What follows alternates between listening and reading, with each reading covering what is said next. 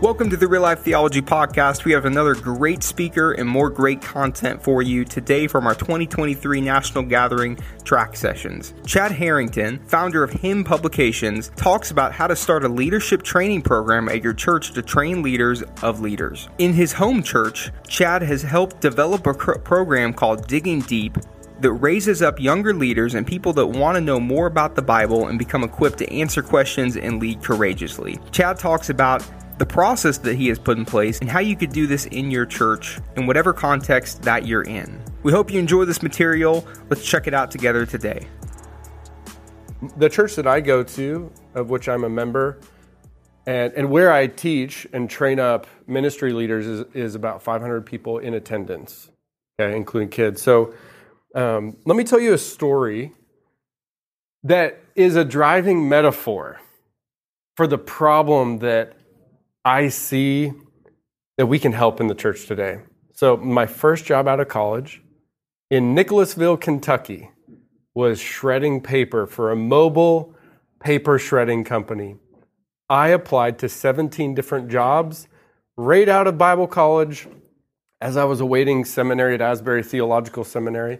I'm a restoration movement guy, wanted to diversify my training. Great conservatives at Asbury as I was waiting to enter the program, I said, oh, I need to make money um, and go to seminary. So the only place that would hire me, well, I didn't want to deliver pizzas, but I got a job shredding paper. And I said during the interview, wearing a collared shirt with a resume, what's going to separate me from all the other people that want this job? And the guy looked at me. And he, later I found out he was laughing because I had a resume at a paper shredding company. And he said, Someone who can drive the truck. And I was like, Fair enough. Funny thing is, I didn't know how to drive the truck, and he hired me anyway. So the training I received on the first day, which was soon after that, was we jumped in the truck together, and he said it was going to be a whole day event, or I think it was at least going to be three or four hours. We drive down the street to one of their clients. We shredded the paper. I barely knew how to work the truck or the machine that was in the back of this truck. We came back and he said, I think you got it, man. You're good to go. And I was like, What? I didn't know the city. I didn't know how to drive a, this 28 foot truck.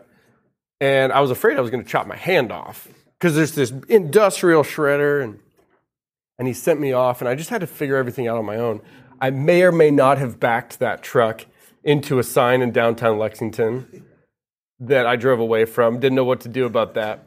I may or may not have hit this weird protrusion from a gas station uh, with the back of my truck. I may or may not have caused a lot of damage. I ran out of gas one time. Now, that was just my fault. That wasn't a training thing. I made a lot of mistakes. I didn't chop my hand off. And that was just paper shredding. When it comes to ministry training in the church, how much more is at stake than a truck, an empty gas tank, in our physical hands.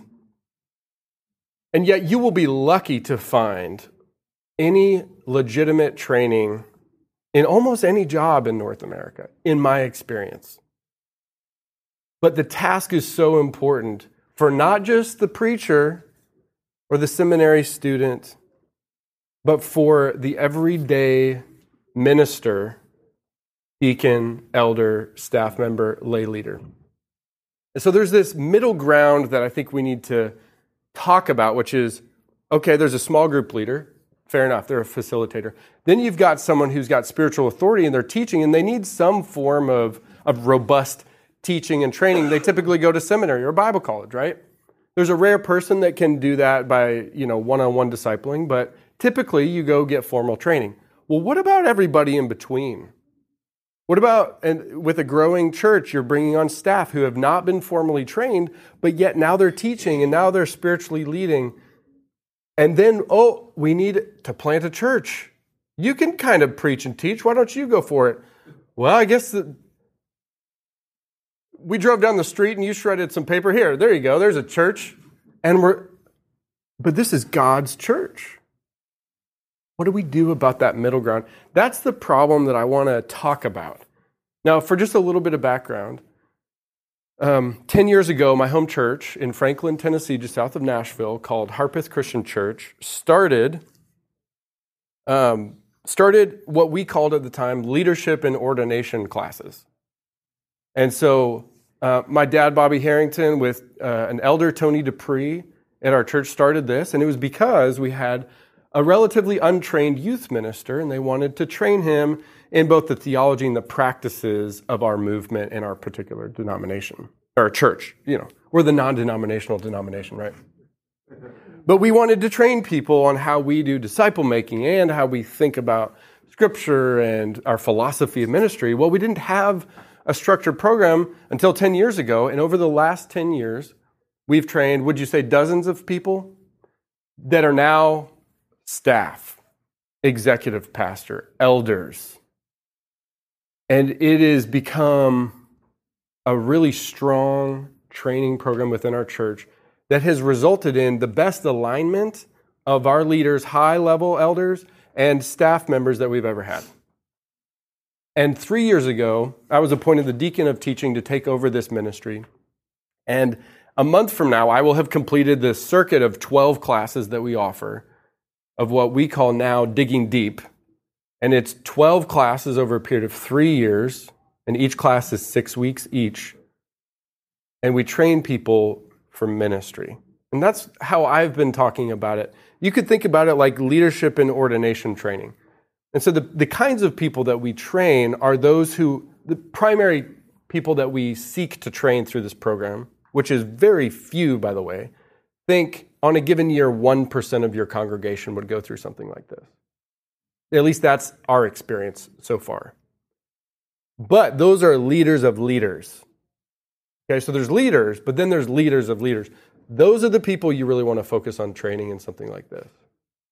Okay, so disciple making is for everybody. Everyone should be discipled. And I would say almost everybody can be a disciple maker. Now, you, we could debate that all day. That's not the point. Some people aren't, aren't good leaders. They could lead, but okay, so that, but what about the leaders of leaders? That's who we're talking about. Now, there's catalytic leaders, apostolic kind of leaders who lead leaders of leaders, leaders. You know, how many you want to add to that? But I'm talking about just the leaders of leaders. And that's a lot of people. So, my calling in life, my sense of calling is to teach and to write for and in the church. And so there's people like me, right? The apostolic fivefold ministry from Ephesians 4. There's a lot of us out there who are gifted to teach. So you've got to find those people because here's, here's the practical kind of scenario. Um, it's someone like Jason Jackson, my Hebrew teacher at Asbury. So he grew up in the United Methodist Church. He became a minister in the United Methodist Church. Right? So this problem isn't exclusive to, to the restoration movement. But he became a youth minister with no training. I think he may have gone to, to get some, like maybe a, um, a couple credits here and there, but he became the youth minister after he graduated college. And then he started getting really hard questions. And he was like, Whoa, I am not equipped to handle these kinds of questions. And so he's like, I need to go to seminary. And so he did that. And sure enough, he did great at seminary. In fact, he was uh, he ended up doing so well. He ended up teaching Hebrew, masterful Hebrew teacher. And then he went back into the church and, and he's been teaching. Now, here, that's great. I, I actually think that that's great, by the way. I think that he was gifted for that and he had the time to do that, and he was young enough where it maximized the investment of going off and then coming back. There's some people who need to do that. But I think it's fewer than we tend to think. Because, um, and so let me, I kind of forgot these intro slides. So by the way, I am, I'm actually, I'm part-time as a, as a teaching minister at our church. I'm actually, I'm a business owner. I run a book publishing company. So this is something that I do very part time. Um, just to give you the full context, my company is called Harrington Interactive Media, and we help, for example, Renew with all their books. So my team, wonderful team, um, uh, designers, editors, and all that. So I run a book publishing company. This is just something. Okay, so think about who in your church, maybe with the formal training, Josh, can train leaders of leaders. I'm going to give you a scenario where if you don't have that person, there's still a doable way to do it. But I wanted to give you a little more context for, for this. So the, the problem, the challenge, we'll call it, is untrained leaders who are teaching, caring, and leading. And it's like, look, when you get married and you have your first kid, uh, who was ready for their first kid? Right? None of us. And if you thought you were, you were probably worse off. there's, there's worse problems than having people who are willing to lead, and there's people to lead, and then they go in that position of leadership. That's not a problem. But the problem, if it persists, is that they remain untrained, right? And so um, it's okay to have untrained leaders, but they need to get trained. And so um, the liability, let me go back to this Jason guy. So he goes off to seminary, but not all of us can go off to seminary or off to Bible college financially, logistically, and even in terms of like the health of that model, right?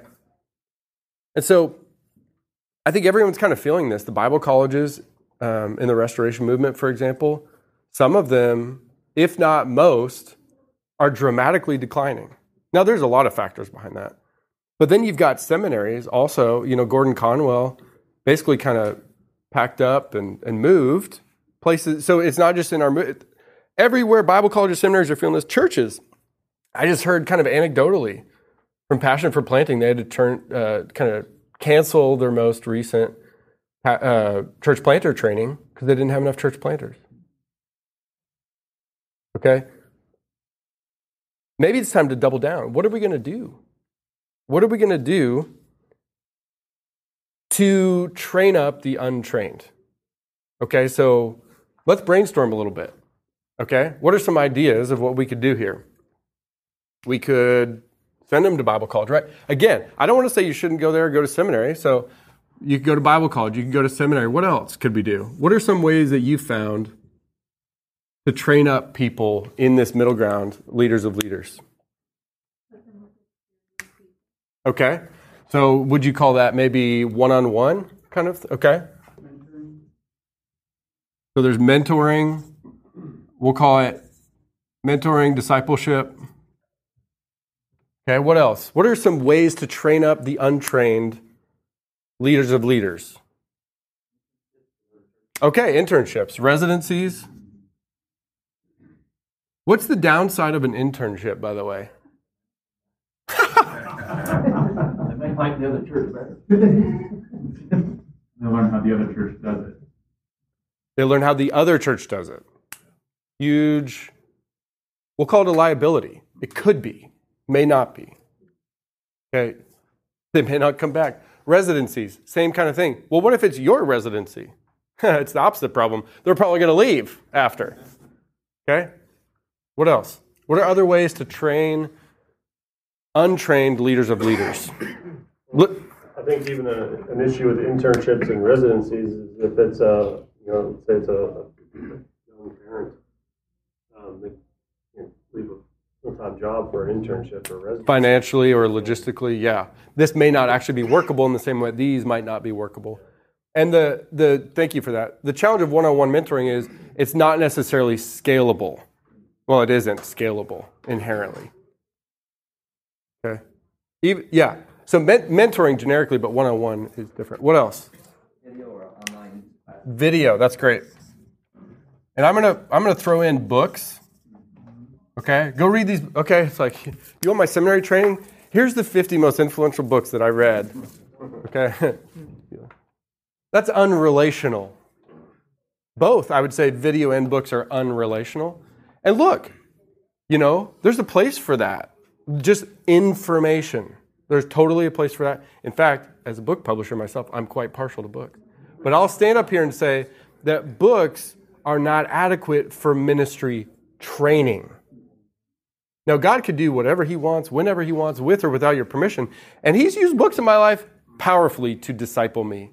Dallas Willard, I feel like I know the man. Even though he died on May 8th, 2013, I feel like I know the man because I've read almost every book that he's written. Okay? But these have inherent limitations. What else? Anything else we haven't thought of? Opportunities. Opportunities? opportunities. Okay, just serving, kind of uh, in the trenches experience. Um, that it'll be limited because there's not sort of in pouring, but life teaches you things. I think that's valid. It's not going to be robust, theologically, you know, um, I think even, specific. you know, opening up your, your pulpit, if we're talking preaching, Mhm. opening up your pulpit to, to younger people. Oh. to. Just getting ministry experience, preaching from yeah, or teaching or yeah. I like how Jim Putman talks about it. Um, and his team at Real Life, they say they want people to have a place to play. One hundred percent, yeah. What about like kind of a student teacher model where somebody comes in and observes first, and then there's a discipleship component of it where you're praying together, you're tapping into Mhm. spiritual gifts, Yep. then you give that person the opportunity then to maybe have a small assignment Yeah. they're doing or reading Yep.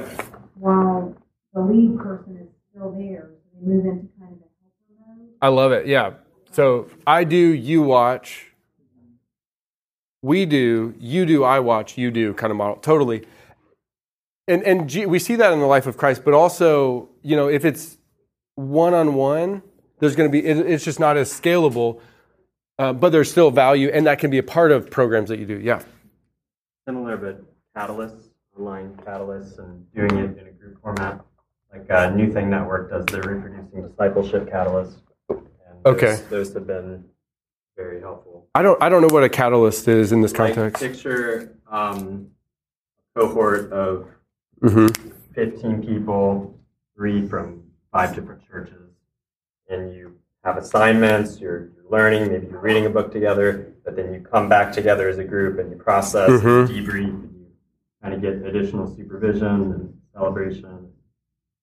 So the mentoring, but in a Yeah. group setting, like Jesus, two on two, you know, and then, So kind of like books, video, yeah, mentoring. it can be done over the internet. It could be, yeah, yeah. So digital. Okay. Great segue. Um, here's what I want to propose an in house, competency based ministry training program for leaders. Okay. Well, let's, let's come back to your question.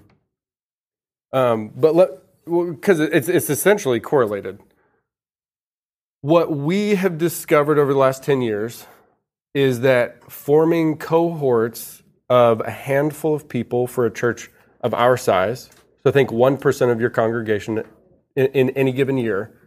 And again, we're only 10 years in, so hold these numbers loosely. Yours might be double, it might be half, I don't know. but for us, it's been about 1% on a given year.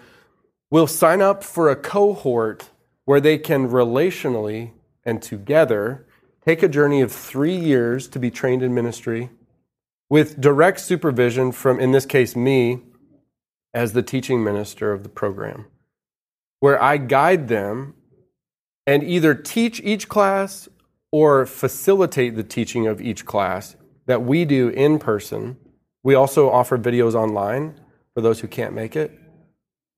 And these cohorts take a journey of three years together, 12 classes. So we do two in the spring, two in the fall, in six week sprints. So the summer you take completely off, kind of the from Thanksgiving ish until mid January, nothing. But then you've got two sprints of six weeks in the spring, two weeks of sprints in the fall. And over three years, this cohort reads 300 pages for each class. They come to or watch, so I, downplay the video part, and I require people to come to at least five out of six class sessions in person for the relationship.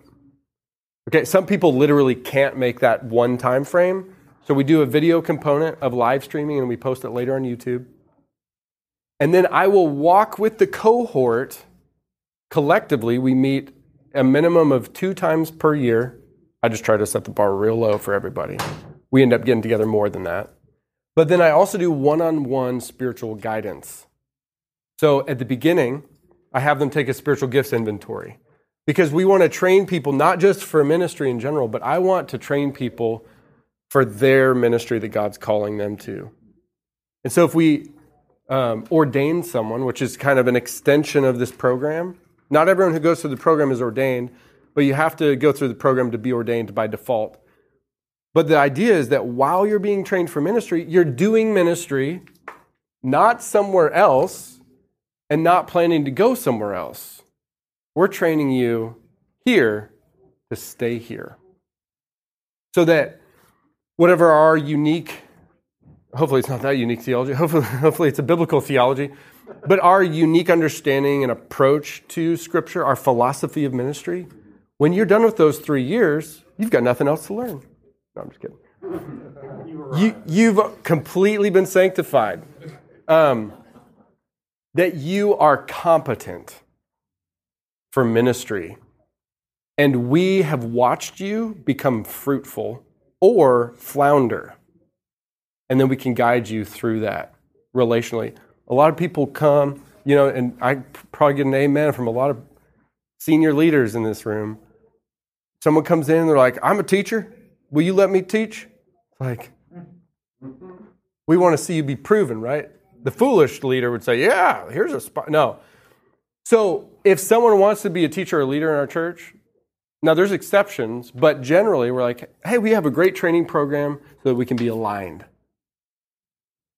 You will save your church so much heartache by letting people weed themselves out through a ministry training program. Three years is a long time. It's also not that long. It's long enough that if people don't really want it, don't really want to learn, and aren't willing to engage in ministry while they're doing it, then you'll see it. Have you ever wondered what the Bible says about male and female roles in the church? Maybe you have felt unsure of how what the Bible says about this lines up with modern culture. Is it even applicable today? If you have felt this way, we encourage you to go to YouTube and search Male and Female, a biblical look at gender. This is a special six part series produced by Renew.org to help Christians navigate what the Bible says about this polarizing topic and how to apply these teachings in your context today. If you would like to listen to this series, go to your preferred podcast platform and search the Real Life Theology Podcast, and they're becoming available there as well. If you would like all this great content in book form, you can go to Amazon.com and look up Male and Female, a biblical look at gender to purchase Renee Sproul's new book with all this great information in it. We just highly encourage you to check that out and grab a copy today as well. And share this series with anybody who may be struggling with this topic, who wants more clarity about how to understand it, apply it, and follow King Jesus more clearly today. So, the benefits, I'm going to I'm gonna write some of these down. The benefits of doing this model, and so we call it um, digging deep. It's, it's essentially a ministry certificate, non accredited, but thank you. So it's locally based. I'm sorry, this marker isn't. It's relational because where I'm sitting there looking at these guys and these ladies eyeball to eyeball, and we're you know either on Marco Polo or a thread, or we're talking after class or before class, or they're emailing me, or we see them on Sunday. It's relational because we're doing life together. It's economical. My church invests under $10,000 a year in this program.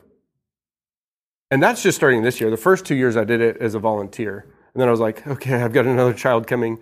Will you pay me a little bit? You know, so then I became part time. Okay? Now, I do have six and a half years of formal education, so it was a little easier for me, right? Like, th- that's the whole thing. How do you find the person to lead the program? We'll talk about that.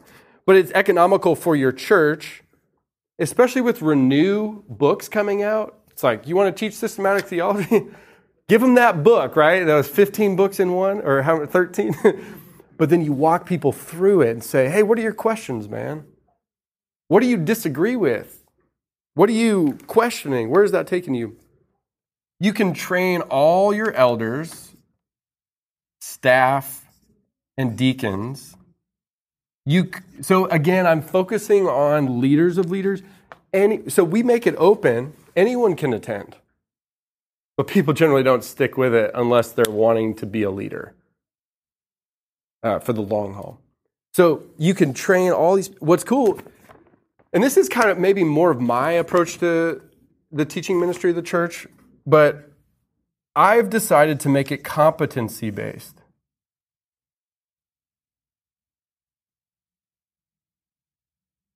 Because I could sit up here and talk all day, and people could have a lot more information. And there's a place for that. It's called book. Now, there's a place for instruction, right? You get to see what my face looks like, what I do with my hands, and like, there's a place for lecture. But my primary metric as a teacher for our church is can people leave this class and do stuff? So, for example, I teach a class how to read the Bible. By the end of it, because my syllabus is kind of um, intense, I list the 10 to 12 things, not that you'll be able to know, but the 10 to 12 things you'll be able to do when the class is done. How to do an English only word study. Horror of horrors. Don't tell D.A. Carson that I'm teaching people how to do an English only word study. How to do a inductive Bible study. And you know what? In the class, they do it and they flounder. And at the end of it, I give them gracious feedback so that when they take my Romans class, and they do a book study again, they're way better at it. So that when they're teaching the youth ministry, they don't take Romans chapter 3, verse 23 out of context. So they don't take Romans chapter 8, verse 27 out of context so that they can have a tool called How to Do a Book Study. And they've gotten actual one on one feedback so that they're competent for ministry. And then I would just, you could add another thing robust teaching. So let's talk about if you're like, I don't, who's my person to, to actually lead this program? Uh, it's me. No, I'm just kidding. Um, let's say you're a church of 70. Is that your church? Someone, let's say you're church of 150 or less, or let's say 300 or less it's possible you're not going to have this person. Now, Josh, you sounds like you you do. And it could you might have a person or it might be you and you're like this person could teach this class, this person could teach that, but I need to but talking about these sorts of things, yeah. we could break it up even in what people are most like for example, I don't teach our um, apologetics class. I could kind of, but there's some people who are really good at it. I teach things that only I can teach or at least I try to, right? So, but let's say, so that's one scenario. You could actually teach these classes. And that's what my dad and, and an elder at our church did for a while. But then you need to train up so you can actually disciple people into it. I would say, ideally, you could have a formally trained person do this, and they could teach all of it. Or you could actually make it a video based um, teaching where everyone watches the videos either independently or you come together in a room and watch a video of a competent teacher who's got the robust formal training. But then you guide and facilitate the relational element. You walk them through their assignments. Maybe you create the assignments and you um, pick the book. And we also memorize 10 verses per class. So 120 verses 300 times 12, you know, what is that, 3,600 pages, right? And then they take a test or they do a project per class. Sounds like a lot, but it's doable. So maybe, maybe yours is you get great teaching from, like, for example, um, Ozark Christian College has great video series on books of the Bible. You know, the Restoration Movement classes. So there's there's options on how to do it. But at the end of the day, what we need is trained leaders. It's okay to not start that way, but I think we need to train the untrained. And you could say to me, well, Chad, what about Peter? He was an untrained man who had seen Jesus, and that's all he needed. Oh, really? Is that the same Peter who wrote 1st and 2nd Peter? But he had an amanuensis who prettied up his words. It's like, I don't think so, man. When he stood up on Pentecost and he was quoting from Joel 2, do you think that that was because he was only untrained and ordinary? No, man. He went to the school of Christ. He spent three years with the incarnate Messiah. Yeah, he appeared untrained and ordinary. But who says that that was accurate? That's what the people of Antioch called him Christians. You know, that's what the, the outsiders called Peter. If you look at the ability to write and to exegete and to quote from 1st and 2nd Peter, that's not an ordinary man. He went to the school of Christ. So here's what I, here's what I like to talk about with people.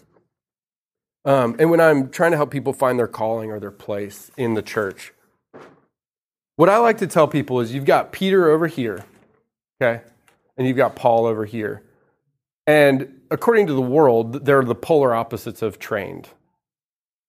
For all intents and purposes, Peter was untrained, right? I just kind of qualified that, but, but that's how he appeared. But then you've got Paul.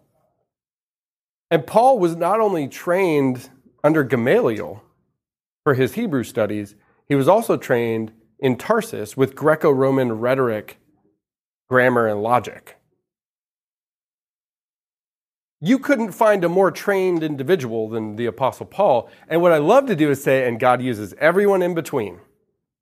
So here's the question for you personally to start What training has God called you to? Because a lot of times when we talk about Peter, we're like, see, he was untrained, so I can be untrained. Take that, seminary. And by the way, my pastor doesn't really like seminary. It seems to have scarred him with a works righteousness complex, so we should really just avoid training altogether. But then you've got Paul over here, and what I like to say is, where is God calling you in your training to start? Because maybe, just maybe, God's calling you to love him with all of your mind.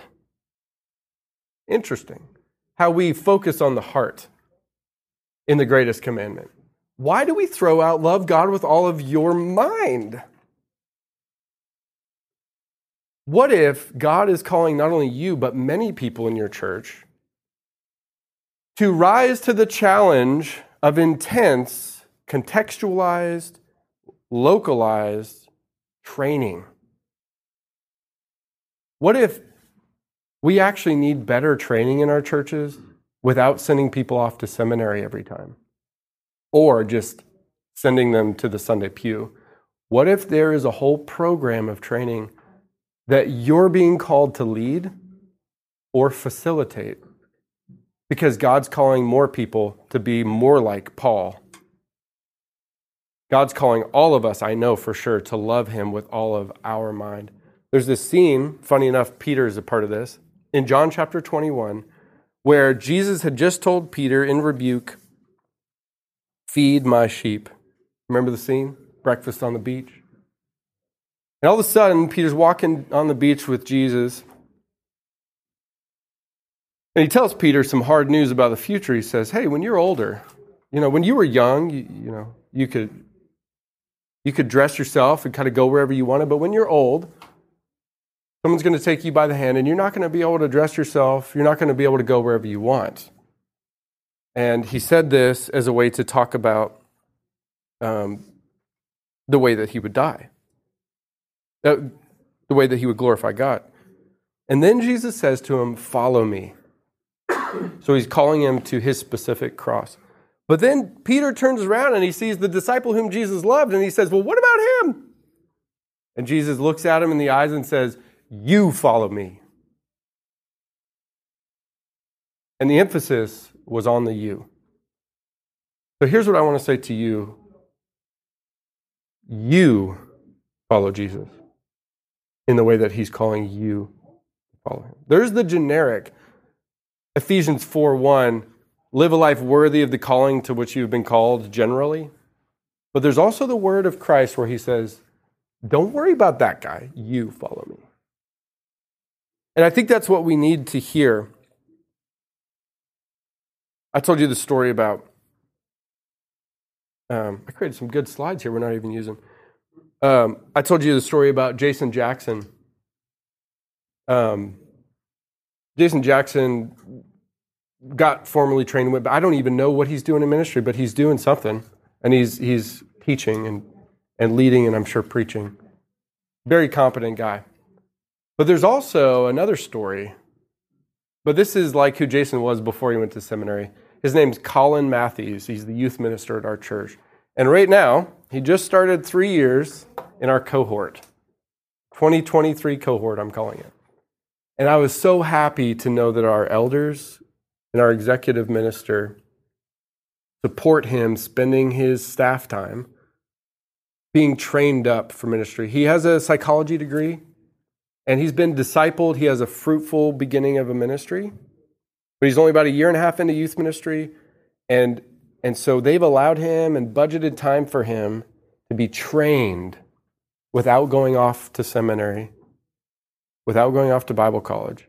And I just hope and pray and disciple him towards the idea that maybe, just maybe, his ministry will look different, significantly different. And the legacy of the youth ministry will be significantly different because of the training he will receive in house.